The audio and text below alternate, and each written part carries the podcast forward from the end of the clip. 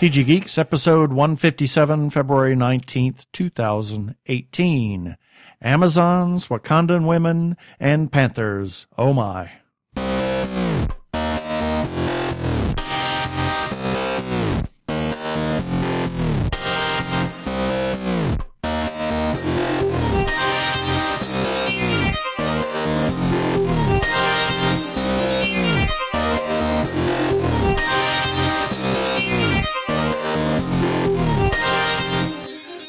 And welcome to another webcast from tggeeks.com where Ben and Keith, the two gay geeks, talk about all aspects of geekdom and nerdery.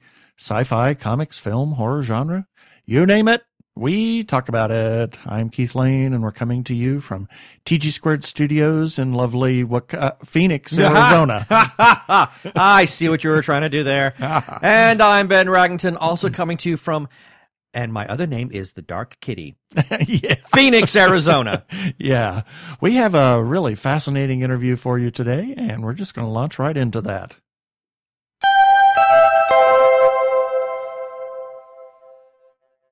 And this time on the show, we have a treat for you. We have Amazon Eve, who plays a character in the movie Chimera. Welcome to the show.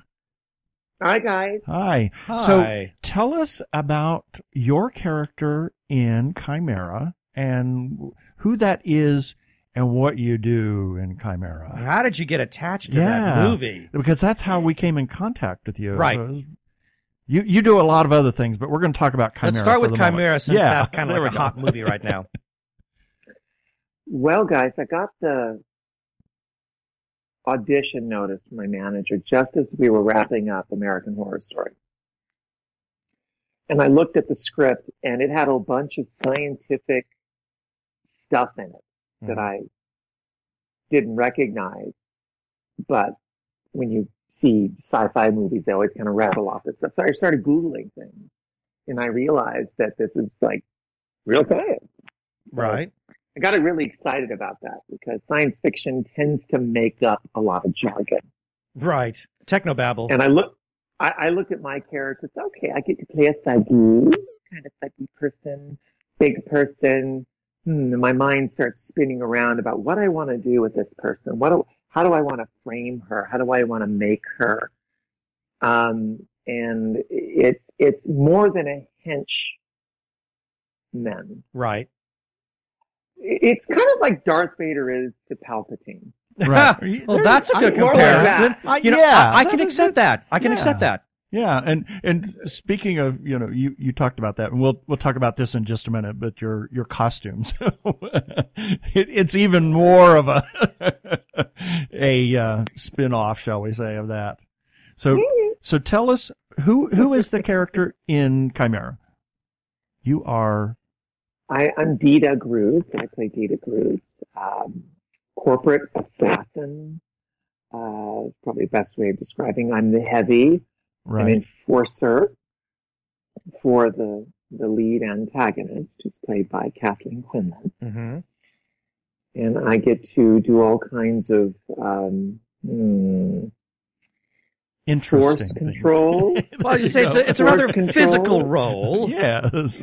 It's a um, Hmm.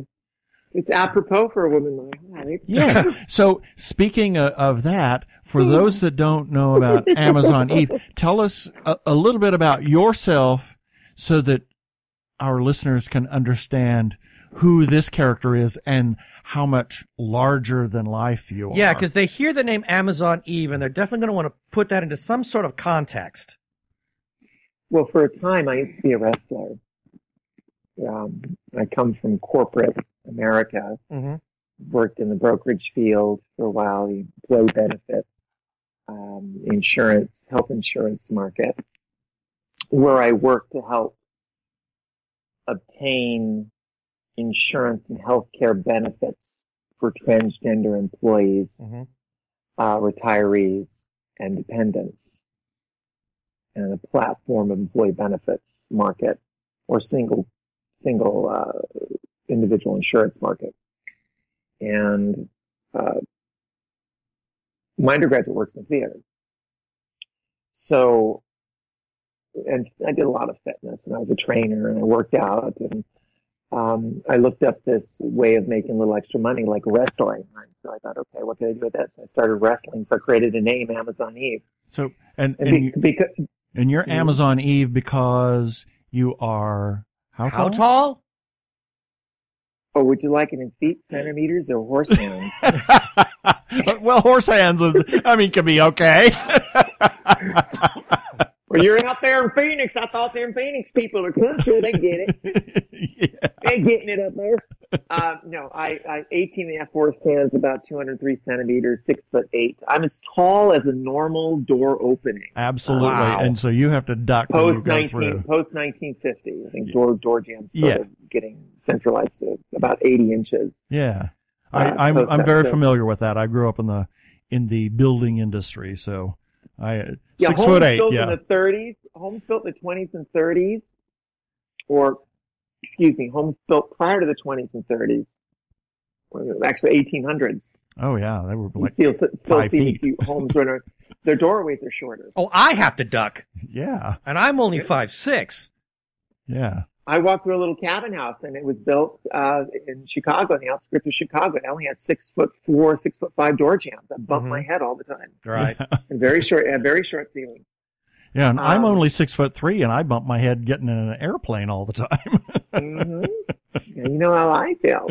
So I was this wrestler, and then eventually I went down to I toured. You you travel, and you I wrestled men for a living. You Mhm. know, kind of like Fight Club yeah. underground. There's only about 400 of us who actually do it. Oh my. And you and you wrestle in mud, and you wrestle in oil, you wrestle in in whatever gunk or costume they put you in, and uh, eventually, because I have a modicum of good looks and I have a decent body, someone put me on the cover of Zoo Weekly, and I what the hell is that? Animal something.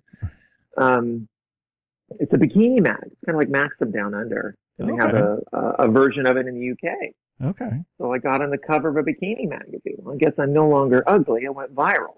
I did a little video. You guys can watch it online. This little Zoo Weekly bikini shoot that I did, you know, years ago.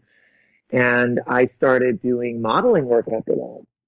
So from that, I did commercial and I started doing a couple TV series. I got to American Horror Story and a couple movies and Chimera. Wow. And the nice part about Amazon E being a household name is Ryan Murphy purchased or purchased me or bought me or hired me and used my name. And it gave me a greater platform from which to advocate from. It's one of the one of the high points in my life, Mhm. getting to be on American Horror Story, working with such great and talented people. And then all of a sudden, this audition shows up. It's like, wow, another one. I guess this is what happens. You one project begets another. Right. And Yeah. there's a few other projects that we worked on. One is Dead Squad. It's another movie we shot in Bali in Indonesia. And Falling South, which we shot uh, two Halloweens ago, or Halloween ago in Florida. Excited is an understatement. Of course. I'm very, I'm very excited about this movie because it's catching a lot of buzz. hmm I Oh get to work with Ian Q. I get to work with um, Henry Ian Cusick, uh, Kathleen Quinlan, um, and well, of course Maurice. You remember Maurice? Oh yeah, Oh, Maurice yeah, is yeah. amazing. He's Yeah. But to work with such Yeah. acting powerhouses, such like Henry and Kathleen, I mean, that must have been a real treat for you. It was. It was. Mostly, I got it, it- the people I worked with with Kathleen and and, and, and Ian. They were Mhm. always that, that was my main group. But right. um, there's Jenna. She's there, and uh, Karishma. God, she's extremely beautiful. Oh, she is. She's gorgeous. My God, exhausting to look at. Boy, someone hit that one with a pretty stick. yeah. I know. And then Jennifer and and and uh, and uh, Maurice's kid. Maurice's Oh, kids yeah. are in it. So yeah. I, just I just. I, I'm just jazzed that there's so much organic attention hmm placed in details and humanity going on. And watching Kathleen Quinlan working with her, you know, I gave her the role of mom hmm Yeah. in this, and uh, Well, her- her as a as a as a position of hierarchy, she's above me, and my my character is very devoted to her and fulfilling her agenda in life, Right. Absolutely. which I which I in turn get fulfilled. Right. And, And, uh, and you talked about that Palpatine Darth Vader thing. and Relationship. her her character very is very much like Palpatine. Oh, I mean, absolutely. I mean, in she's her whole outlook on on things. It, it's my agenda, and I'm gonna I'm gonna do it. And then she's out to control everybody. yeah, and then there's you uh, playing the The muscle, shall we say? exactly. For it lack was, of a better it was term. wonderful. I, I thought you did a great job of showing that. Yeah. And, And, uh, and something that I wrote in my review is that every time um, your character is on screen, it's like you can't take your eyes off of her. And it's not just because of the height, but it's because of the way you were able to communicate uh, the, the, the personality of this character. I mean, there's something so terribly physically menacing, not Yeah. just the height, but the way you, you moved, the way you looked, all of that. There was just something so terribly intimidating about, about your character. yeah. I'm sure there should be a. Uh, I, I would think when a few of the scenes, which will of course be pulled out and, and memeified, um, they will become they will they will become feminist favorites. Am I? Yeah. I'm, Feminist favorites. anyway. But, but yeah, you. I gotta sneak that jab in there, you know that. Of course. well, you know, the only reason I brought that that Palpatine and Darth Vader because you talked about it earlier, uh, and I don't remember whether it was when we were recording the interview, but you also your your costume. So tell us Yes. about Oh, this yeah. photo shoot in Boston and and this costume that you're wearing. Well, I'm gonna I'm gonna do a plug.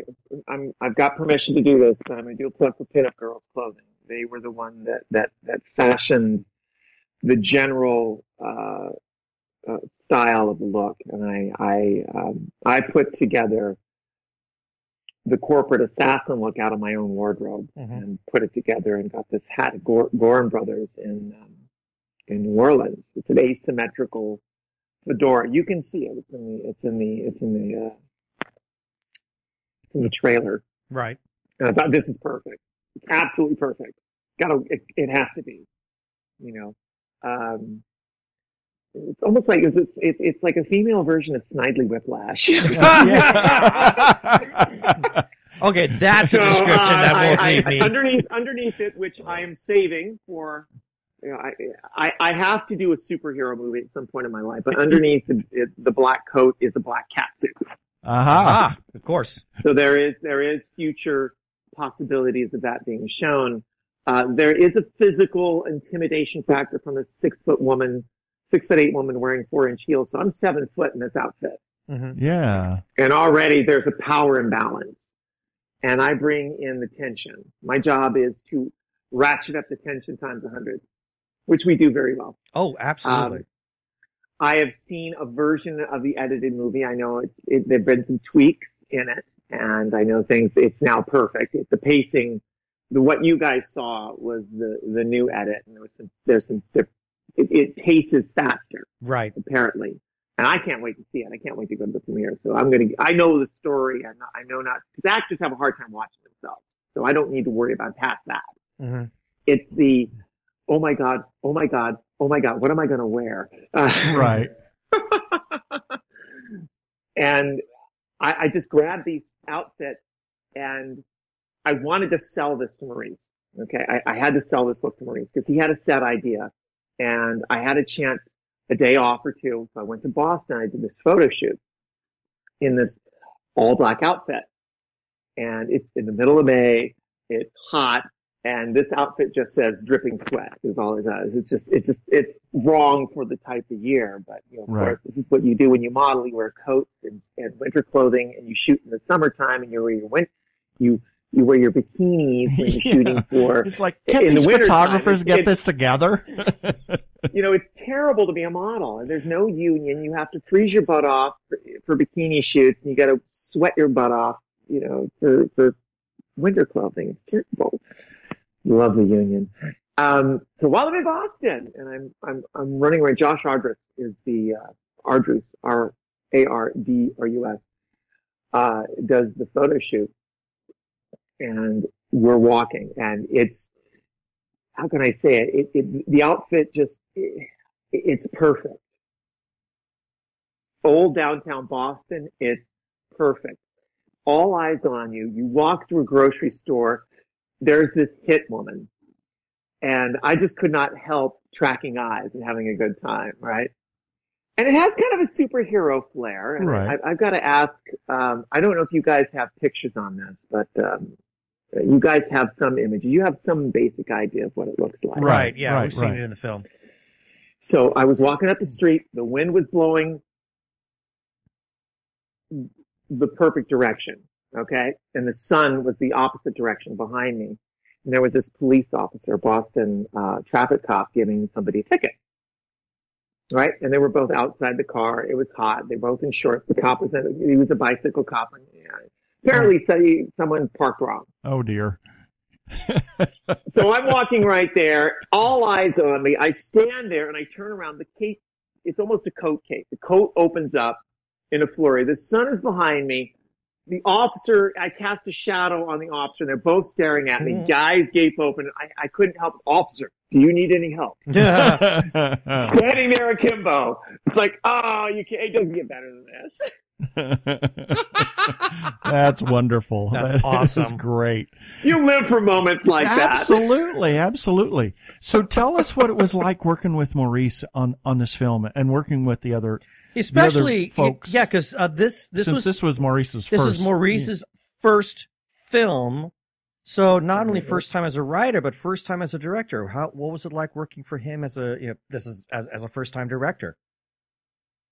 Well, first time writer director, you couldn't tell because he surrounded himself. Maurice is a genius. Mm-hmm. Oh yeah, I can tell Love that. I love him. his and his answers. We we saw a, a written interview that somebody had had transcribed, or he had given answers Yeah. to questions, and his answers are so thoughtful, Very thought out. and, and everything, even on the fly when we interviewed him.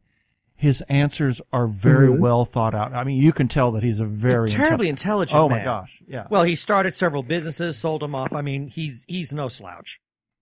Yeah. So working with him, I mean, what, what were some of the some of the impressions that you got from him?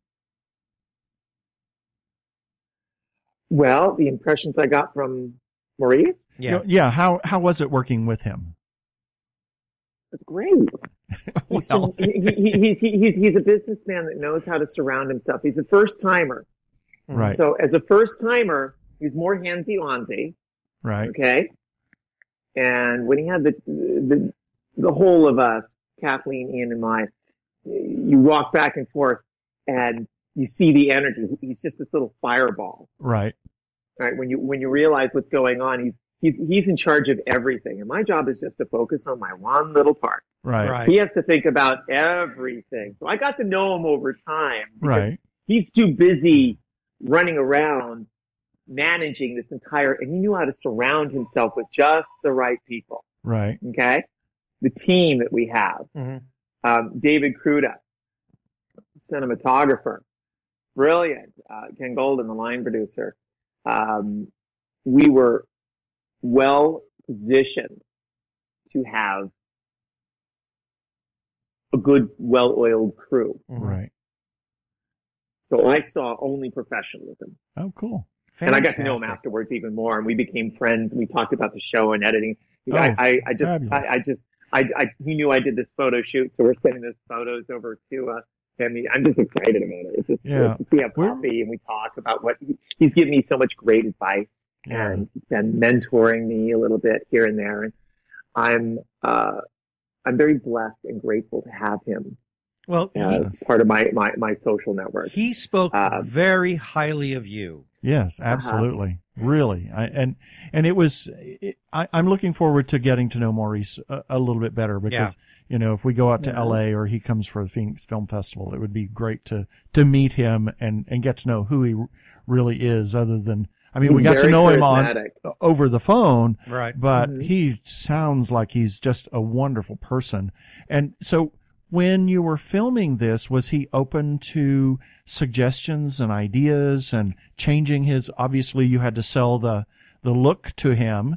So he obviously was open to that then. Well, he was because I, I sent the pictures. I sent the outtake pictures to him right away. The ones that we could take with our cell phone. I said, "This is what I want to wear for the opening scene Mhm. that you first see us." Right. And we show up, and he approved it. I said, "Yeah." Okay. So I had my my, my little victory bump. Booah! So Mhm. Yeah. yeah, and uh, everything comes together. It's that moment where where where opportunity meets lots and lots and lots and lots of preparation. Right. Right. Okay, because the outfit we did a photo shoot in Japan before the sh- before the show even ended. So I'm excited about it. And Maurice is extremely handsome. Yeah. So- very good looking man. Oh, He's yeah. very good looking. He's a love. Well, I've only seen just some uh, some faraway And he's shots taken. from He's married. But Yeah, that's true. It- yeah, I mean, he's got a kid in the film. So, for people who want to kind of put you more better into context, now you said you were on um, American Horror Story. So, and, and you do you're doing uh, a traveling show now as well, and and so I'm I'm working on the finishing touches of a solo show, which are probably oh spring. right. so can it, you it, it, it, it, it, our premieres do spring, so by the time I fully tour, it'll be after the show's premiere and full release. So Mhm. around that time, I'll be uh, traveling the country and going from venue to venue and, Mhm. and putting on my my solo show. did you want to share what that's about, or do we do another show about Just that? about that. We, we, we, wow. Let's, well, I always love marketing plugs. Yeah, well, well, you can give us a good marketing Yeah, you can plug. give us a I mean, you- marketing plug if you right want to give us a a high level log line, shall we say, of of what this show is, so then then it brings people back for the next interview, Right. or next chat about your touring show. Do you know what a mukjong is? I'm afraid I don't. Okay. Well, my, my, my show is about there's two things you need to study in life, law and kung fu. Oh. Okay. And I, I do something with a mukjong, which will, uh, put any stripper to shame. I see. Okay. okay. Well, I'm afraid that I don't see it, and I, I'm afraid that and I, a corporate assassin, a space alien, a freak, a monster. I think I need. It's time for me to do something sexy. I, I, There I, you I, go. I, I, I, I think it's time for the sexy to start showing up in my life. Well, if you can pull it Don't off, then by all, well, I figure if anybody at, you know, if anybody, anybody in their life has any opportunity where they can do sexy, do it. Absolutely. Absolutely. Yep. So, So, and this is did I answer your question? Uh, yeah, sort of. Sorta. yes. I mean, that- and- that was a fi- nice- absolutely fine. That, that was You a know, nice because if you're high not- level, uh, description. Yeah. So, and, and you're doing this as, and it's going to be billed as Amazon Eve does Dallas or or or, or Oh my what? God.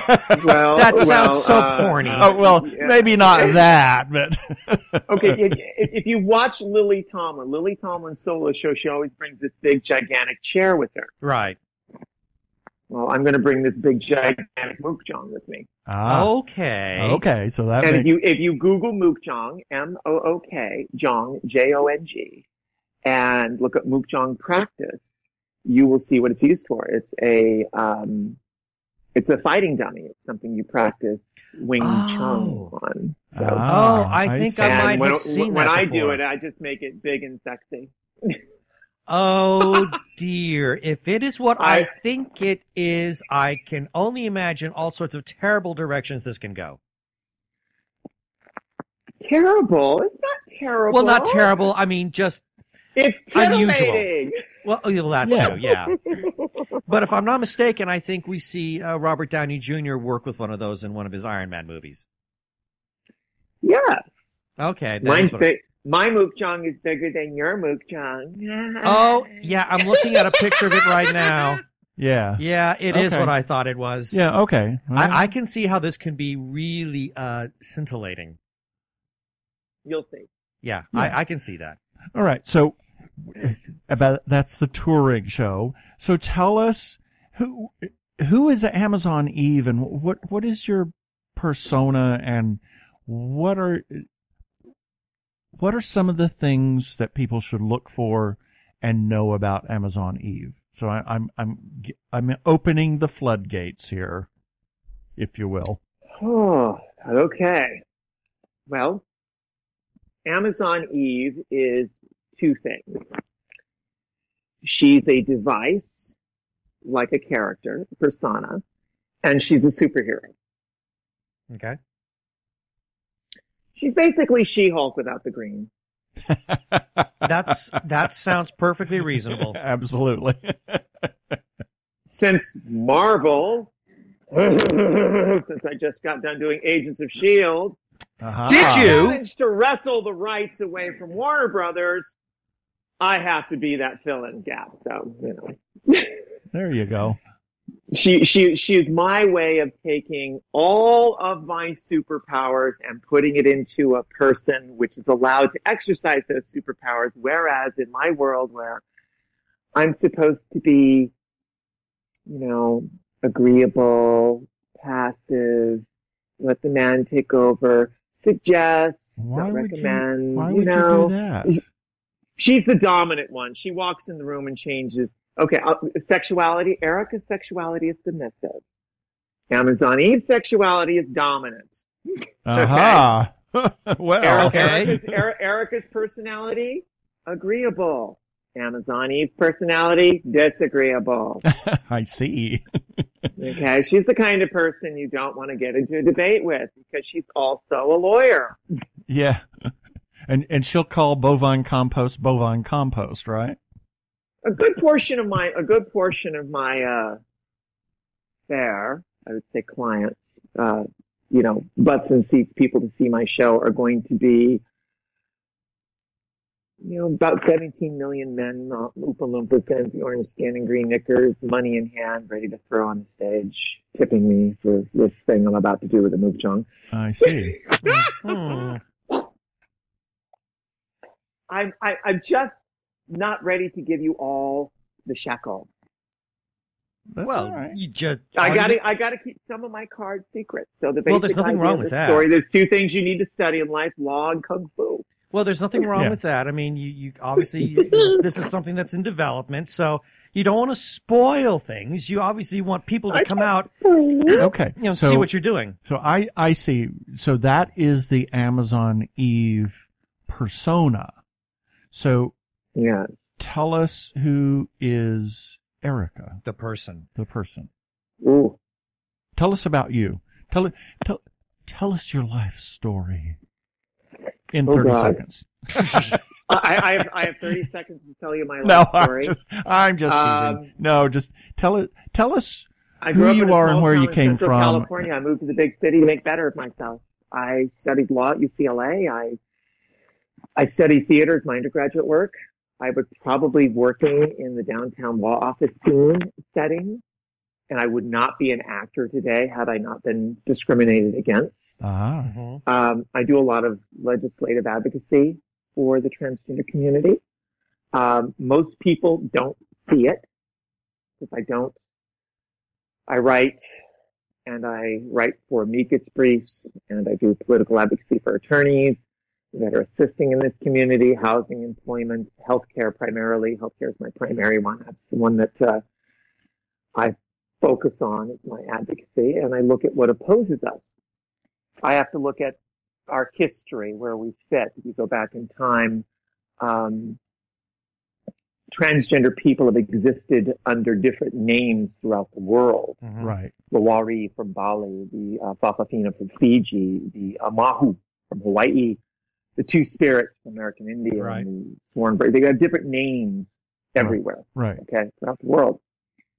So we've existed sans medical science.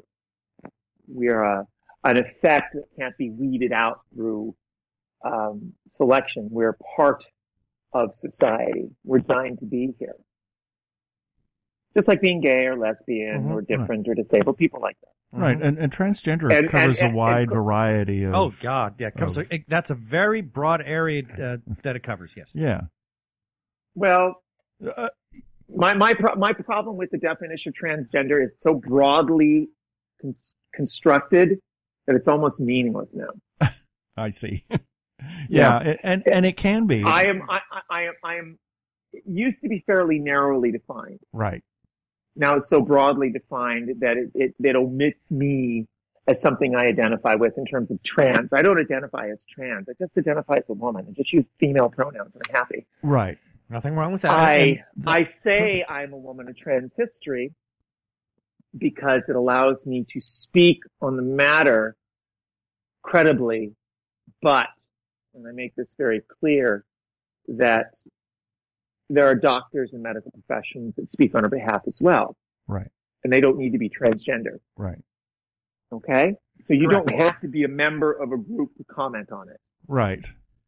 And, and is- I th- I think you- it's you, want, you know what I interesting. mean? yeah, Yeah. and I think it's interesting that you you brought that up that that transgender has has become so broad that it's almost it's kind of almost lost its meaning. So that's why we we have and I saw this meme and I didn't really look at it on Facebook the other day. It was trans it was LGBTQI blah, blah, blah, yeah, blah, bunch of blah, bunch of letters. So it, it, we're really kind of trying to include everybody and kind of hit those things, but some of the, the gay, lesbian, bi, trans have, have become so, uh, I guess the word is ubiquitous and don't necessarily mean what they've always meant, shall we say? Is that, is that a better way of saying that? I, I guess I just went off into La La Land. Sorry. It's okay. I, I, I- I have a hard time with, with some of the, we're, we're pinpointing, but yet we're making things so overly broad. And, and I appreciate the fact that you said something about that and, and that how you identify in that community. It, Again, again, I don't represent the community. Right, Nobody represents the community. right. I mean, we have we, we have we have a couple advocacy groups that attempt to um, transgender equality in Washington D.C. is our primary lobbying organization. It works in partnership with the HRC, uh, GLAAD one A GLAAD Mhm. um, Transgender Law Center. They represent us. Right. I don't represent. well, what, what I'm saying. I, I, I, and I, and I don't claim to be a hero in this community. No, I'm no. not the leader. no, no, no, no. Don't follow I- me. No, no, no. I was. Follow I me on wasn't. Twitter though. Sure I wasn't trying to. Twitter and Facebook. I wasn't trying to say that, but I was. I was trying to say the community as a whole of of all of us together in you know where do you live in that uh, where you were trying to say where do you fit into that Or where do you maybe community identify? of of shall we say Well, the- the- quote the- unquote the outcasts yeah the ever increasing fractionalization. Exactly. Right. LGBTQ. I'll, I'll try to give you as far as I can go. Okay. Okay. This is as far as I. L G B T Q I S Q. No, there's Q. I already say Q. Yeah. I S is intersex. Two S, which means two spirit. Um, and there are 30 gender pronouns after that. Oh my That gosh. Z, uh, they, them. It, it, it goes on and Right. on. It's an ever increasing fractionalization of, of victimization. Okay. Just Okay. keeps going on and yeah, on. And on and on. absolutely.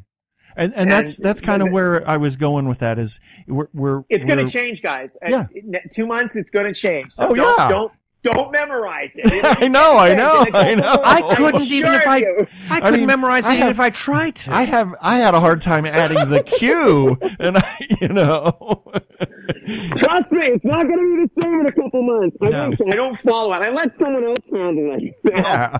So I, I appreciate you addressing that uh, because that And, and I don't want to end up becoming a Kate. Here's I don't want to be end, becoming a Caitlyn Jenner. I, I'm the hero. Follow me. Yes, I'm your white knight. I'm going to take care of everything. Notice me. See, I went in here. I went to uh, what do they call the SEC? I got the big girl. Follow me. I'll take you to victory.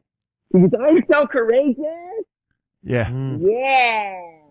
You come out now when it's safe to do so. Come out in the 1980s. then I'll call you courageous. Right. Come out in the 70s. Yeah, no Come kidding. out in the se- be outed in the seventies. oh, yeah. April Ashley. Trust April me. Ashley.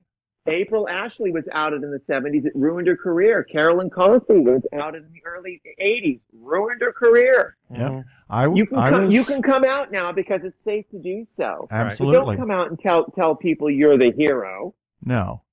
Yeah, There's I, a fine I was line I was outed in high school, hubris. so I Yes. I understand what it's like to have that stigma, if you will. And now it you know it's becoming more comfortable to to be. We are the two gay geeks, Yeah. after all, you know. So I I appreciate you addressing those things, and so tell us more about that. What your Well, you guys said geeks. I'm going to test your geek credentials. Oh boy. okay? Oh dear. Do you know who Gary Gygax is?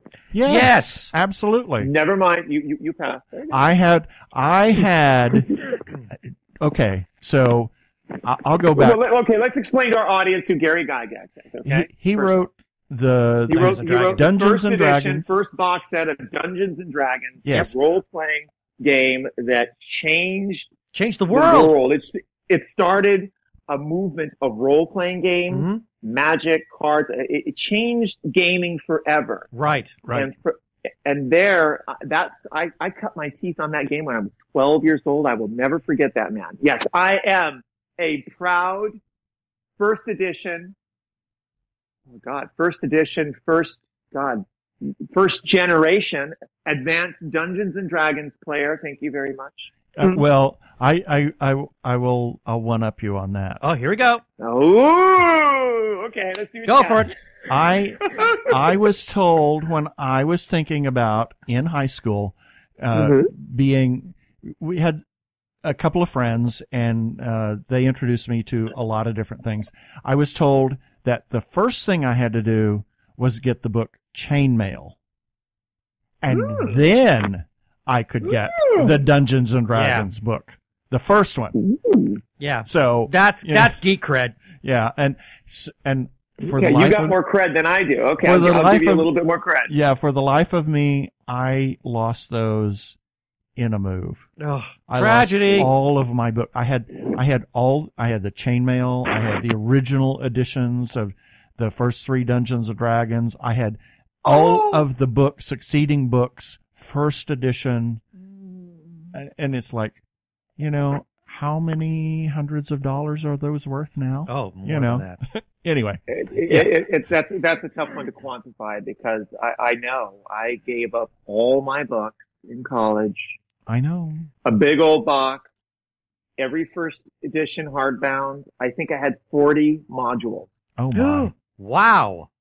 I was a dungeon master. I was I, I graduated from being a player to a dungeon master by the time I was in college, Yeah. and uh, I got hyper religious at the time. Big Oh, mistake. yeah, Yeah, I understand. Yeah, and there. uh, they were the books of the devil, so I had Oh, to get rid of yeah. them. Oh, I trust me. Stupid, stupid, I stupid, know. stupid, stupid, stupid, stupid. Yeah. I know. Been down that road too. We, I've been there too. Yeah. I, I burned, I burned a book You did not. uh, of. You did not burn a book. Well, yes.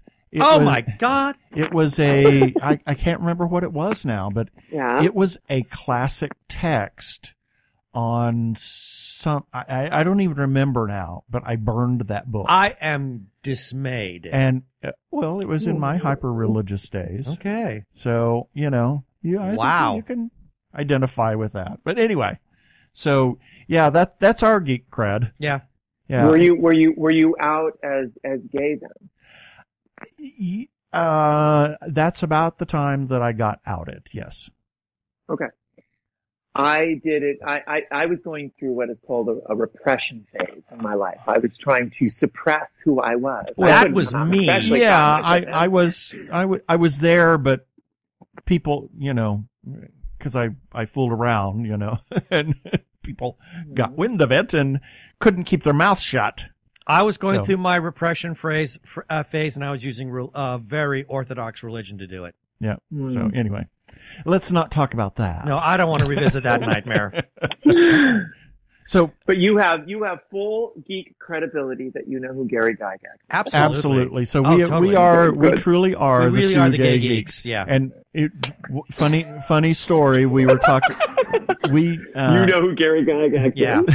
the way we met was through a long uh, mystery. We'll we'll tell you the story at, uh, at another time. Another time, we but- we told it enough It- times it's so on it's the so show. geeky. Anyway. how we met. when he said, I didn't realize that he knew virtually every obscure sci-fi movie, television TV. show that ever existed. And, you know, when I asked a question about something and then, yes, oh, of course. I, of course, I know it. Yeah, he's, he's like, Yeah, okay, so- we're meant for each other. yeah, it, it that's kind of where we are. Yeah. So I tell you, you know, um, Erika, you know, we already Mhm. I mean, I said that's your name. I will say that this has been fun. Absolutely. This has been a fun And- conversation. and we will certainly want to co- talk to you again. yes, especially when you're getting show- ready to do your after Chimera and when your show gets ready to yeah when you're ready hit to the road. when you're really ready to take Amazon Eve on the road.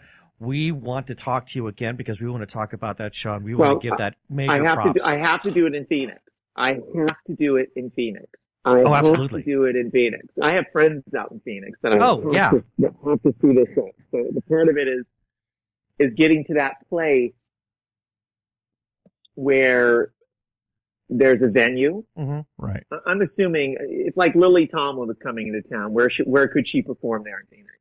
Yeah. You know, Um, where would you direct me? Oh, yeah. Ooh. There, there, there are a number of smaller venues that would definitely suit such Yeah, a oh, show. Absolutely. Yeah. So we'd we'd have to we could do some research for you and find out Yeah, absolutely. some different places.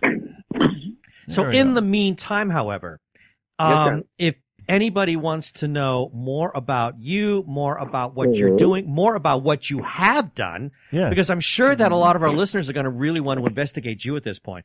Do you have Okay. any presence, like any website or any presence on social media? You had made reference to Twitter. How Um, can they learn more about all things Amazon Eve? and on the intertubes and In the, yeah, all those places. I have a website called Amazoneve.com. I will be having my personal website up. okay. Mhm. I, I've, I've had erikaervin.com forever, but I have not secured it. I'm not, I haven't built it. I've kept Amazon Eve as my main thing. Mhm. And you can catch me on Twitter at Amazon Eve or my, my, my um, website is, is www.amazoneve.com. And I will have my tour there as well as when this gets on the ground, there'll be a whole advertising campaign. So there'll, there'll be plenty of chances for people to see it. And I'll make sure it gets out on social network and, uh, Okay. especially talk to you guys, especially before I come out to Phoenix, because I can't wait to do that. Oh, fantastic. Absolutely. So Yeah.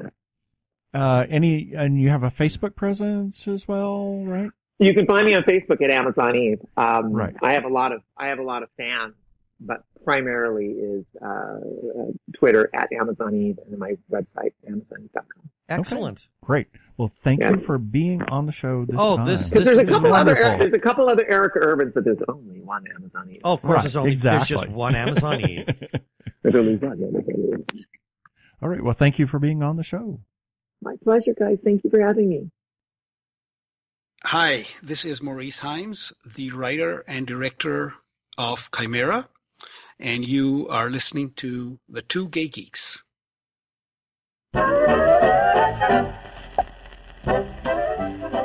And here's a few selected birthdays for February 19th through February 25th, 2018. February 19th, David Mazouz. oh, it's David. Yes, it is. I I didn't know that. Yes. Uh, the uh, Bruce Wayne of The young Bruce Gotham, Wayne right? who uh, went from age six to like age twenty in just a matter of years. I know. it's amazing. Yeah. And also on the 19th, Millie Bobby Brown. Of Stranger Things. 11. She's Yes. eleven. Yes. Eleven? She is 11. Oh, that's so funny. She's not age 11. Oh, yeah, she's eleven. The character. Yes, there we are. also on the 19th, Nicholas Pe- yes. Blah. Nicholas Copernicus. Coper- Copernicus. You will you will never be able to say that name correctly ever again. Ever now. again. Never again. Copernicus. Copernicus. Popcorn. Popcorn. What are we talking about? He was born in 1473. Nicholas Redenbacher. yeah. Also on the February 19th, very good friend of ours, Ms. Audra Hall. yes. Happy birthday, Audra. Happy Audra. birthday, Audra. February 20th, Sidney Poitier, Robert Altman, Filmmaker. filmmaker, wonderful filmmaker, Charles Barkley, who Just bonkers, uh, bonkers basketball player who yeah, formerly of the and- Phoenix Suns. And actually, I was sitting uh, behind him in first class one time right, on you a, were, weren't you? a Delta flight um, several years ago, and the film god Mr. Ansel Adams. His birthday, February 21st, Alan Rickman. We're so sorry you left us, Alan. Erma Bombeck, Anthony Daniels, Andres Segovia, M- masterful guitar player. John Lewis, a politician from Alabama, Uh-huh. and uh, he has uh, walked across the Edmund J. Pettus Bridge Ah, with yes. Martin Luther King Jr. And also friends Lisa Pratt and Tom Lynn on the 21st. February 22nd, James Hong. I can never get enough of that man. I love everything he does. He is absolutely wonderful. And Lea Salonga and George Washington. February 23rd, Erika Ervin. you just heard her. How about that? Also known as Amazon Eve. And Georg Friedrich Handel. February 24th, Edward James Olmos and Steve Jobs. February 25th, George Harrison. Uh, uh, my favorite Beatle, yep. Sean Astin, Jim Backus, who is Mr. Magoo. Mr. Magoo, and Thurston Howell Thurston III, Howell III from Gilligan's Island. Yes, and famed opera singer Enrico Caruso. And that's it for the birthdays this time.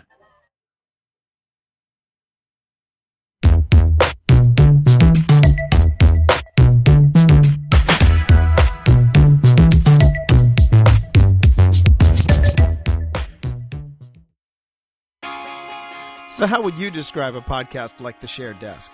It's a podcast that took its sweet time to do a promo. Well, yeah, well, I think that goes without saying. I mean, you could say The Shared Desk is a podcast about collaboration, because that's what we do. Wait, wait, wait, wait, wait. There's a lot more to The Shared Desk. You got our Loot Crate Looky Loo. Oh, what's in the box? And then what we're doing when we're not writing, usually it's pretty nerdy. And then there are the drop ins. Is the whole world gone crazy? Yes, there are drop-ins. And we love having guests on the show. It's The Shared Desk, after all. And if it's Katie or Lauren, you get some lovely singing as well.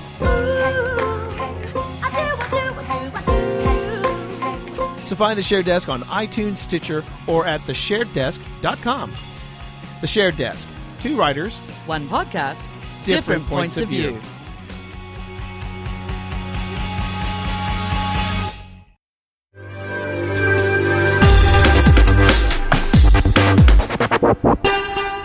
Go give a listen to our friends T and Philippa over at the shared desk.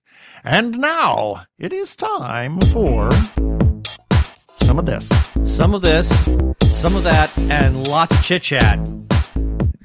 Yeah, because there was a lot of chit chat in this in this uh, feedback. a lot of chitty chat. A lot of chitty chat. Uh, starting with, uh, we ran an article a number of a couple of weeks ago about the new Venom teaser trailer, and a good friend of the show, Tommy Cannon, says this looks like it's going to be the wall bonkers, which is to be expected when we are presented with a jar of space alien symbiotic goop.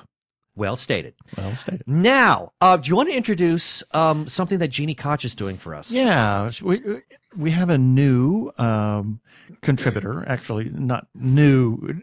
Not No- new to the show. No, not new to the show, but new to us as a contributor. She, uh, uh, Ms. Jeannie Koch, is writing for us, and she's on occasion, you know, whenever she gets uh, feels like it. And the thing that she's doing for us right now, it's a new uh, thing that's going to be on Wednesdays, and it's our old classics newly reviewed, and that's old classics with a question mark, dot dot dot, newly reviewed. Hmm. So That could be controversial. Yes. So she has been watching some bunch of stuff on Turner Classic Movies and is uh, felt inspired to write some reviews. And she wrote one. Uh, this is for the movie DOA from 1949. Yes. and uh, started off. Uh, there was Sean Sumrall left a comment on our on our uh, website. Says, "Oh, thank goodness, someone else noticed the car-sized sinkholes in this plot. I have never understood what made this movie such a quote unquote classic." Jeannie responded with, "I know, right?" Laugh out loud. We literally made fun of ha- of the movie half the time because it was just not good. We now have private jokes about it, like, "I'm going to give the hubs space by sitting on top of him." And then Hamish chimed in, good friend of the show, Hamish Downie, says, I've never watched the film, so it probably is a steaming pile of manure that Jeannie says it is. However, in 1949, men were scarce due to World War II, so literally any man was a catch, making the unfaithful wife just plain greedy. Also, because of the recent war, it's not a stretch that he'd be able to fire a gun, etc. To which Jeannie, that Jeannie finally responded with, no argument, and if the gun had been my only issue, I wouldn't have pointed it out. But the war was never mentioned, so we don't know that anyone was around in it or not. Sure, it was undoubtedly assumed we'd know, but in a movie that told what was going on as much as this one did, the omission is, like the rest of the movie, not working for me. Ha. Thank you, Jeannie, Sean, and Hamish. That was tons of fun. And speaking of Hamish, he Yes. had a press release Yes. that we ran on our website for a film that he wrapped in four days. A feature length feature film. length film, and it's called Kodokushi. You can go to our website to find it, and we'll have a link for that in our show notes. And Hamish writes, TG Geeks have been huge supporters of Paul and I, so I've given them an exclusive first look at Kodokushi, my debut feature film, which stars Kyoko Kudo and Tomoko Hayakawa and it features some astonishingly beautiful work from Paul Leeming as cinematographer. It also features some great new talent from Osaka. I hope that you support TG Geeks by checking out this page, and I hope that you also come along with me on this exciting and scary journey with my love, Hamish. Yes, and that is our feedback for this week. Thank you, Hamish. That's wonderful.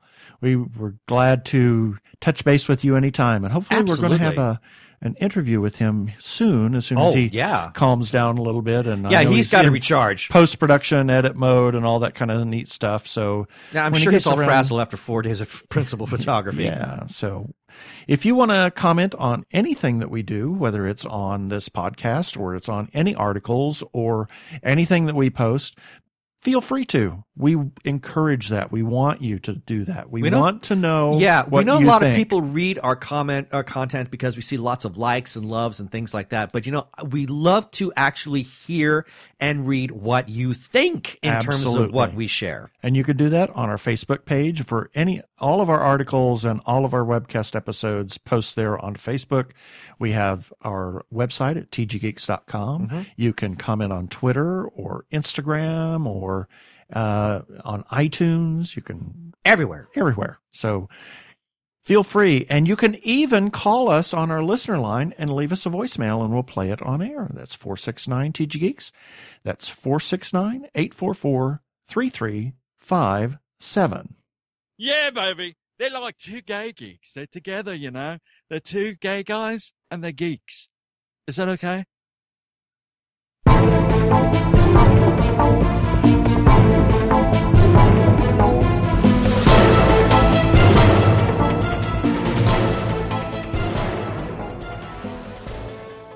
And this week we have a rather special guest who was joining us. We met this young man at a podcast summit um, a couple of weeks ago, and his name is Michael Ferris. Michael Ferris. And he's he's a Padawan podcaster. Padawan podcaster. Yes, he's he's starting to learn the ropes of the the um how do you call it the Jedi world of podcasting. Yeah, he thinks he might want to be a podcaster. So we After this episode, he may he's we- like, no, we- no, I never want to do probably this. make a decision after this. no, I'm, no, I'm running away. I'm screaming like you're like you guys are all burning on fire. Anyway, Michael, welcome to the show. Welcome to the show. Thank, thank you so much. I know I'm not at the big table. I'm at the little kids' card table, but I, I allow. Thank you for allowing me in the room.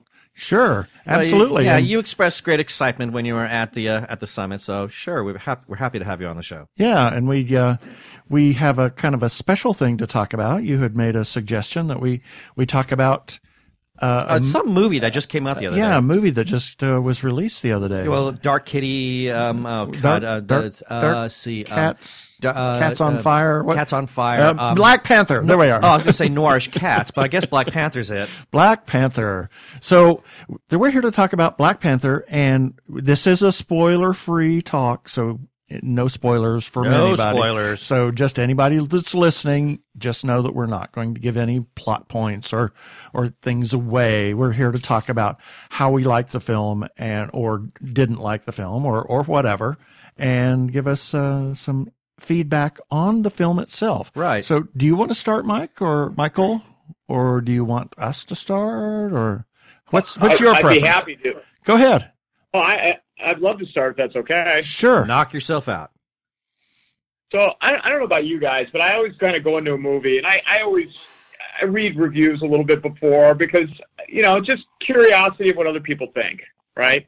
Mm-hmm. So I went into the movie, you know, um, with obviously with an open mind, but you know, I'm, uh, this this could potentially be a really really good movie.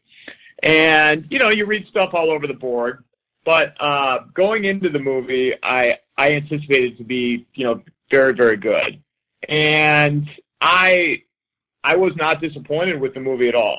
Um, I thought there there's always some things that you can kind of nitpick Oh yeah. um, as you pick it apart from the anal- you know an analytical standpoint. But then I got to put it in perspective. It is a Marvel movie. It's a comic book. Um, Interesting. I You should thought, say uh, that. thought- yeah. what, Interesting. what's Interesting. You should say that. I mean, there were some people sitting behind us who were commenting. How could this happen here and this happen here and this happen here? And I felt like turning around, saying, you know, doing It's my best. a William- comic book. Yeah, I felt like doing my best William Shatner and say, "Get a life." yeah. I mean, they were they were two young kids. They were probably one was probably maybe nineteen and the other one eighteen or something like Yeah, that. yeah. So they they were back there and saying, "How could they do this? And why why are they three hundred years ahead of everybody else?" And I'm like, "Children?" oh my gosh. Sus- it's it's called suspension of disbelief. But please, Michael, continue. What were some of the thought, what well, other thoughts it's, you had? fu- it's funny about young kids. You think their imaginations would be more like they wouldn't be analytical. Like I'm, you know, I'm almost forty, and I'm I'm I'm always very analytical of movies. But I've learned as I've gotten older a little bit. You know, it's a comic book movie, so it's not it's not a it's not a bio. right. Right. But I think when you when you when you look at um, when you look at you know in the in the Marvel world, and I, I'm a big um, uh, I don't know about you guys, but I'm I'm a little neurotic. I, I like to rank things. I like to see where things kind of stack up against each other. Mhm. And uh, I, I enjoyed it. I definitely thought um, I, don't- I don't know if it was a ground ba- groundbreaking superhero movie. Um, I don't know if it was, you know, it wasn't definitely wasn't like the best superhero movie I'd ever seen. I put it in the top three to five Marvel movies, breaking breaking them down. Um, what what did you guys think? Well, uh, I'm gonna actually. Th- this was a really tough call for me because um, it's up to now my favorite Marvel films have been the Captain America movies. Um, because of the whole patriotic kind of vibe that it, that it gives, and uh, but uh, and and I love the Thor because I lo- I just love that that sense of majesty. But this one, this one vaulted right to the top. Um, and for anybody who wants to know, yes, uh, on our website we have uh, not one but two reviews for this film. and hopefully another one coming soon. Yeah, um, but uh, in my review, I s- the, the reason I like this movie so much is I thought it did something that none of the other films have done really uh, up to this point, and and that's well, I think it's it's the African culture. I mean, this is the first superhero that we have who's, you know, let, okay, forget forget Thor because he's from another planet. But if you look at all the other Marvel superheroes, I mean, they're all pretty much American based. And now we have the first one who is not. And what they were able to do in terms of African culture, I thought was really uh, setting a whole new tone and creating a new era, a, a new era of celebration of that that culture as it exists. I mean, the, granted, there's no such thing as Wakanda, but I like how they were able to extrapolate different aspects of true African culture and and, and bring uh, this this sense of Wakanda to life using that so that had some sense of authenticity. So in that respect, I thought it did kind of break new grounds, and it it was I I thought it was actually more cultural and maybe socially topical than um, any other Marvel film that we've had up to this point. Keith, Well, I I liked it, and I I liked the tone of the film. I liked the message of the film. oh, the message is the, fabulous. you know the the end the end message, if Mhm. if you will. So uh, without giving that away, but uh, I, I'm going to stay away from that. But the whole tone of the film and the way that it was presented, and then the ending of the film with its message of of unity. right? I mean, And I, I, I, I, Michael, I understand why you say you don't feel it's necessarily groundbreaking, but I would say that it bordered into territory that we've not seen past Marvel movies quite do. But then I think that's Marvel's strength is that they continually reinvent themselves from film to film. yeah, Yeah, you know, I definitely that's that's an interesting point you say that, and I and I, I look at I'm always comparing. You know, you compare the Marvel world to the to the DC world and Warner Brothers, right? Mm-hmm. And you brought up an interesting point that didn't even dawn on me with Marvel because of because of the um, the uh, the background and the theme of this movie. It definitely strayed away from the act because it seemed like the Marvel movies up until this point were following a template, right? Like it was just well, some of the Marvel movies you don't even know who the villains are half the time because it's just focusing on the superhero, you know, the the back and forth, and there's no there's no cultural background to it, so to speak. This was the Right. first time this has been done before. Right. yeah. This was Um, it was kind of a biopic, if you will, of um, T'Challa. So I, I thought that was kind of a an interesting take the way they did that. Mhm. You know, I mean, what's, what are some of the other takeaways that you had for this film, Michael? I thought, well, I thought visually, I thought visually, I thought visually the movie was was amazing. Um, you know, you know, not going too far into detail, but you know, the look of the country, um, you know, the colors. Uh, I thought the music was outstanding. Oh, uh, the songs, Kendrick Lamar, I think did majority of the songs. Um, I thought that was incredible. You had some of the, um, and I, I don't remember the artists or the, the, the chanting that was Mhm. in the movie. I thought that was amazing. Uh, again, it's not your typical Marvel movie, not the standard, um, you know, smash them up, uh, you know, Nickelback or whatever kind of music they play in some of those some of those movies. right? Right. But- yeah. The, but- yeah. Screaming like like like Thor. You know. You kind of. Yeah. I get what you're saying, and and I I 100 percent agree. But I'm going to ask you this because uh, interesting as I was watching the movie, I had a word that just kept resonating in my head. A descriptive word, a simple little descriptive word that uh, that that became my label for this movie. Are there any just simple little labels that you that you could you know like one word labels or two word labels that you could just slap onto this movie and say this movie is blank Oh, well, that's good. Um, if I was going to put one word to describe the movie, um, you know, I, I, I would say, I would say it was uh, breathtaking. That's good. and I, and I say breathtaking because of the visuals. that's good that's uh, good i like that. It makes you want to go there. uh-huh yes doesn't it Absolutely. yes it made me want to th- you know okay okay okay all right disney animal kingdom you need to make wakanda land exactly. There you go. Yes. I mean, hey, I mean, Yes. okay, I understand why everybody's really hip on whatever that movie was that uh, that I can't remember anymore. Avatar. Avatar. Yeah. Okay. You know, scrap Avatar. We need Wakanda Land. I'd go to Yes. that because you're right. I would go there in a heartbeat. If nothing else, Did you to did you feel did you feel a little Avatar when you're watching it? Uh, you know, that is a really good point. I hadn't even thought of that. Um, yeah, because there uh, there are a lot of people who uh, this was a big phenomenon after Avatar came out that people were just really depressed when the movie was over because they love this whole utopia society that was presented in Avatar, and then they had to face the real world. And here we are looking at Wakanda and thinking, you know, God, wouldn't it be just fantastic to be there? And no, I got to go back to my depressing life. Um, I don't know if I would put it to that degree. Be, but um, it made me did say I wish such a place did. I, I wish that such a place did exist. Yeah, I, I, I was I was thinking. Well, I was thinking Avatar-ish when I was watching this, but I'll tell you, I like this movie more than Avatar. Oh, I did too. Um, Avatar, you know, not to get Avatar was visually one of the most impressive movies at that time. That battle scene at the end of Avatar was I've never seen anything like that. Right. But this story, I thought was so the way the way it was crafted. I thought was you could tell you could tell the director who I've seen some of his other movies, Ryan Coogler. You could tell one it was his movie, and two you were taking his his movie and putting it in the Marvel world. Right. Right. Um. I, and basically, yeah. deeper story. Oh well, basically, we're talking substance over style now, uh, because yeah, Yep. Avatar. I mean, heck, let's be honest. It was Dances with Wolves set in space, um, which I'm sure I'm sure Avatar fans would crucify me for saying that.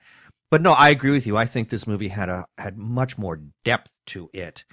Um. So okay, so now I'm going to venture into dangerous waters here and simply ask. And again, we're staying away from spoilers.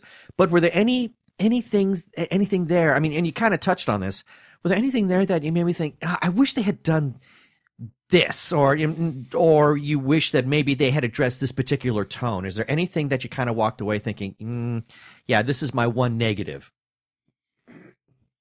No, um, no, I no. It, there's something I wish would have been in, wish would have been there, but I but I would totally be giving away something if I said it. Um, but there there was. Yeah, I don't, I don't, I, I don't want, I don't want to, I don't want to overstretch and say something, but there is something I thought would, um, there would be a little bit more kind of a lead in, and there Uh-huh. wasn't, there was, it wasn't there. Mm. So. I I suspect It- I know where you're going with that, but we will keep that we'll keep that off the air for now. yeah, may, maybe we'll come back. Right. We'll recircle here in several Yeah, weeks. yeah, and- maybe in a month and then so. talk weeks, about maybe. yeah, Yeah, because by then I would hope that most people who want to see the movie will have seen it. yeah. Yeah, I I thought. I, I, go ahead. go ahead. No, No, no, no, no, please. please. I mean, you're our guest. Please, by all means, go ahead. Well, I, I, you know, we touched on this a little bit, but I, you know, I like to get people's takes because again, I'm a rank kind of guy, and you know, we could. I have like my all-time favorite superhero movies, even from my like my childhood, and and then I can, you know, you can kind of go in a sub context or sub thread of, you know, Marvel movies, like because we all have kind of our preferences, right? And so I'd be curious on both of you guys if you had to name your top five Marvel movies. Oh my word! And why did you? And what? Is, and what's your number one with this? With Mar with the Marvel franchise? Yes. Oh well, I'm going to let Keith go first. Uh, I'm I'm not one of those. you can't rank it. I, I'm not one of those analytical type of people. I'm I'm analytical on a lot of other things. You don't want to add. You, you don't want to add this to your list of things no, to analyze. I don't want to have another thing that I have to focus on and, and be obsessive about. Okay, well, I'll take I a- would just say that I really like the film, and it's it. I would say it's probably in the, my top five of Marvel films. Okay, well that that's that's good. That's fair enough. I'll take a stab at it. Um, wow. Well, uh, this was the f- first Marvel movie that has come out in a while where I literally found no fault. Nothing. I couldn't find a single thing wrong with this movie. So it, um, I would say that it actually ties for the number one spot with two other movies. Um, see, and that that's my problem. I mean, there there are two other films that have held that number one position, and now uh, Black Panther is tying for that. And those other two movies are Captain America: First Avenger and Captain America: uh, Winter Soldier. uh, those two movies were brilliant in that um, they stood completely alone in, in terms of their tone. Captain America: First Avenger was, for the most part, it had all the feel of a classic World War II film, uh, despite the fact that we have a superhero in it.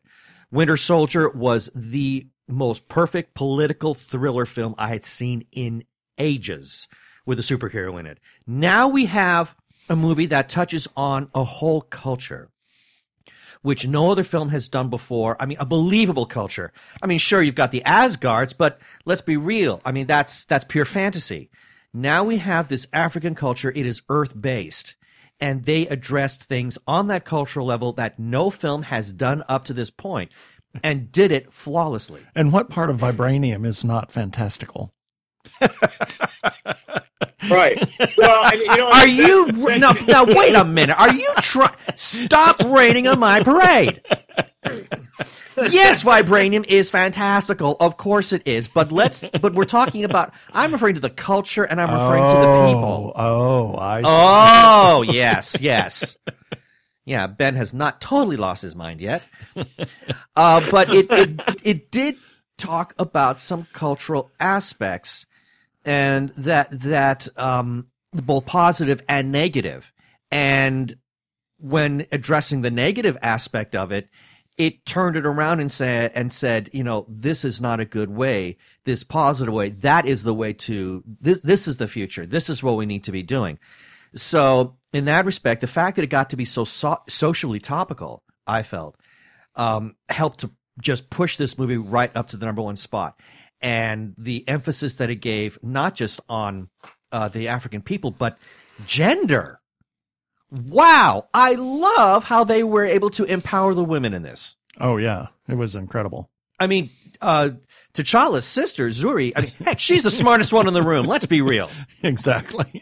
Oh, she was great. She she was she was like yeah she was she was fantastic. Uh, from the from the knowledge standpoint, she Right. was she was unbelievable. Absolutely, hundred Well, percent and agree and, and and in the other the other part, and I hopefully this is not a, a spoiler, but she was so snarky. It was just Oh. I loved it. She, I loved it. She, I mean, if she, she, owned every scene she was she's in. virtually precocious.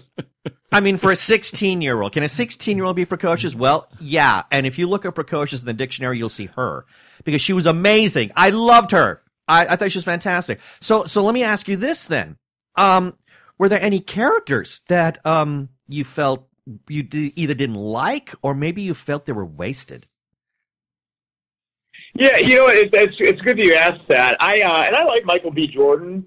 Um, I you know I I I, I would have I thought he I thought they'd be a little bit different with the approach to him. I thought uh, and I didn't dis I didn't hate it the character or anything, but I I um I don't know. I was I was expecting um expecting a little bit a little different from from the villain. Um and um uh, and I, maybe maybe maybe some of the the dialogue I, I was just expecting a little bit. Just it kind of caught me off guard. Um, his character, and then um, and I you know and I I uh, I you know Andy Serkis I like too. You know, and Andy Serkis is in the movie, so a big Oh, Andy yeah. Circus guy. Yeah, I I But, I, um, I giggled when um Andy Serkis and and I, I put this in my review, so I'm not real. It, it's it's already out there, but there's a great scene between Andy Serkis and Martin Freeman in an interrogation room, and I thought, yeah, there's Bilbo and Gollum had going at it, which Yeah, I yeah. thought was great. yeah, Right. they're the the two Right. they're the two Tolkien white guys. Yeah. Oh, stop it. But um, I stole that from a Facebook meme. yeah, that's not yours. Let's Where's be real. drum noise? Yeah, Where's the yeah, drum noise? yeah. Rum bum bum.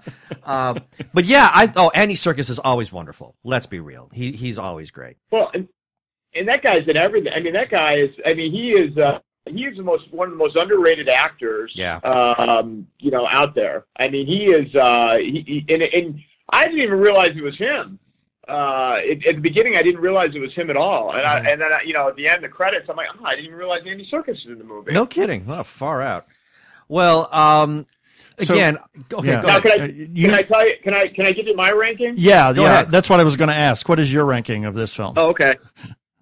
So, so I, so I, again, I'm a little analytical, and and um, I, I, if I were to do, I would put it in my top five. I'd put the original Iron Man up there. Uh, I would put the original Avengers up there. Um, I really, I like the Captain Americas, but I love Civil War. Okay. Uh, well, I did too. thought- uh, well, I just I, I thought with Avengers, I you know Iron Man that was the first Marvel movie, and Marvel at that time wasn't even owned by Disney, and I just thought I thought that was like you know the whole idea of the billionaire and you know with the with the gadgets and and I, I just thought that was really good. And then Avengers, you know the fact that they were able to take all these characters, incorporate them, make the story click, make it flow. yeah. Um, I thought that was fantastic. And then I agree. Civil War to me, it raised it, it raised it another level Mhm. because you had however many characters on both sides. You had the introduction of Black Panther, you had the introduction of Spider Man, and they incorporate all those characters, and that major fight scene Oh yeah. was unbelievable. Unbelievable. It didn't miss. It did not miss one beat, and even all the way through the end of Civil War, uh, and the way they ended Civil War, you know, with emphasis on Black Panther, kind of leading into the Black Panther movie. I, I just thought that was incredible. Agreed. No Um, argument. And then I'd put this. I would put this up there. Uh, I'd put this ahead of the Captain America First Avenger. I love Captain America First Avenger because to me it reminds me of the Rocketeer, which Oh, is directed yeah. by both Same guy. Yeah. Joe Johnston, who actually invented Boba Fett. And I was a Boba Fett. I'm like the biggest fan of Boba Fett from when I was a little kid. So. Well, there it is. So that that's how far back. So I, I love the first Captain America because you know again I love the Rocketeer when I was a kid and just made me feel like reminded me a little bit of Rocketeer. hmm So, but uh, that would that would be my top five. Cap and then and then the um and then the Winter Soldier. I think there's a huge drop off. I mean, you had some like I thought Ant Man was good. Iron Man two was horrible. Uh, oh, why I thought, everybody think that movie's terrible? I love that movie. But anyway, go ahead. and they wasted Mickey. They wasted Mickey Rourke. Mickey Rourke is an iconic actor, and they wasted him. Hmm. You can't waste the Marlboro Man on, on a bad character. You got to you got to make full use of him, or Harley Davidson, excuse me. Okay. Okay. Anyway. anyway. I okay, yes. Um fans who love Iron Man 2, population me. yeah. it was so bad. Was I so love that movie. Okay, fine. I'll be the only one enjoying it in the theater next time it comes around. anyway, so uh, well, Michael, thank you. Um, uh, obviously, we don't, we can't go much further into this because to do so would turn us this into a really spoilerific segment. I think we've covered all the ground that we can cover without breaking spoiler rules. So. Uh, for now, we'll just simply say thank you very much. We really appreciate you being on the show. Um, hope this didn't deter you from wanting to explore the world of podcasting on your own. So, but um, you have uh, is do you have like a any kind of initial presence for possibly wanting to, you know, for uh, launching your podcast world at this point? No, you know, not not yet. I'm just, you know, first of all, thank you for allowing me to come on. I, I really appreciate uh, you guys. Uh, you know, you guys got a great thing, and um, the fact that you allow, um, you know, somebody to come on for the first time that you don't know that well. Uh, you know, I thank you for allowing me to come on and talk to you guys. Oh, it's our So now, at this point, just exploratory, and um, you know, just uh, wanted to get a feel for things and and talk about a really really good movie. So. Sure. Well, and that's what we're here for. Well, thank you, Michael Ferris, for being on our show this time. Thank you, guys.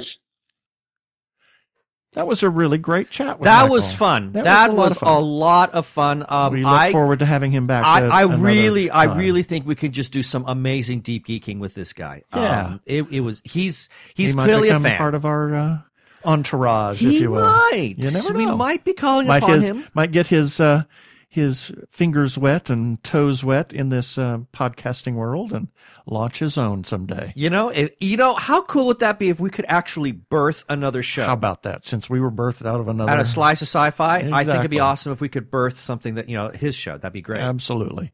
And as always, we have follow up items. Uh, we have a calendar on the website. If you have a birthday or an event or a con or a film festival, whatnot, send us a note. We'll be glad to put it on the calendar and we'll be glad to talk about it in the follow up items.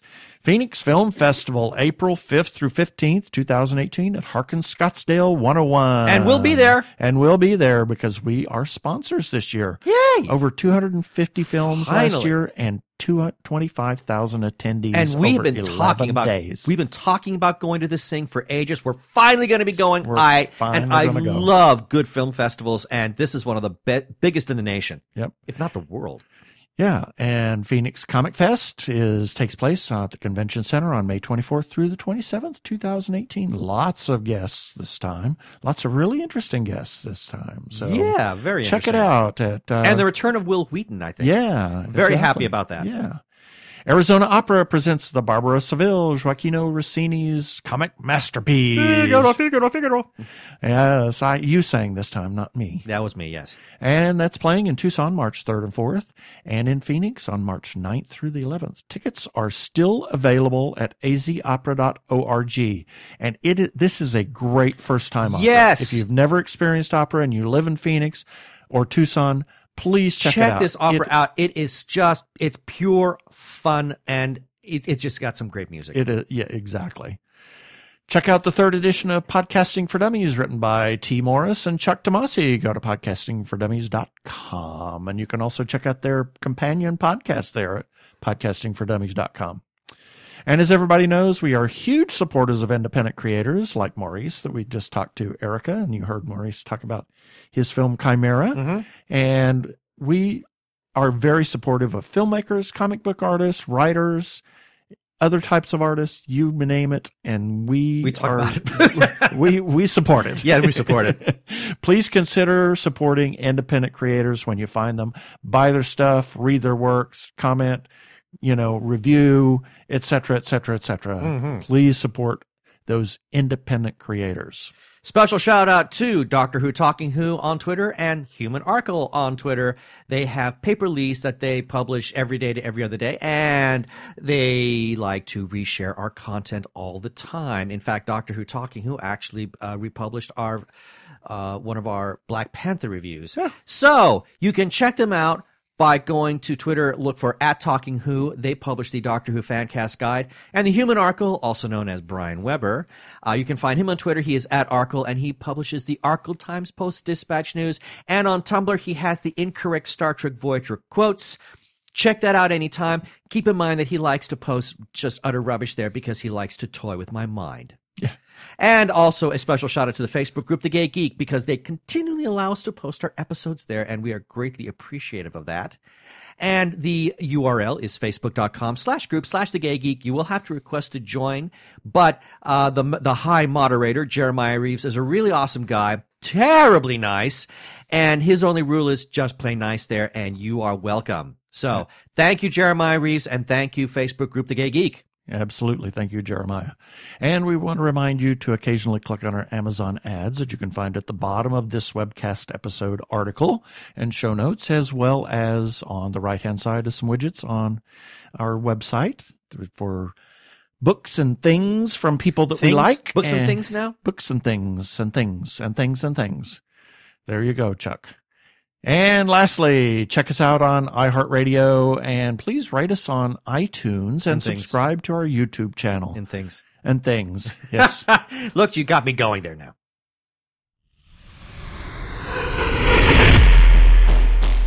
Up next time, I don't know. Things We- are always changing around it- here. Everything I mean, changes. we how never many times have we said that? Oh, it's Friday afternoon, and it's like, hey, we have an interview on the weekend. Oh my gosh. Yeah. we never know. I mean, it's uh, the week always changes with Yep, us. stuff falls in our lap all the time. Uh, one thing that we probably will have next week, um, I'm, I'm going to throw it out, and we're, we'll probably talk about it in the second segment. Is our wrap of Oh, uh, Discovery. Yeah. Star Trek Discovery. So we'll uh, possibly talk about that. We never know what, what else we'll have. So check us out.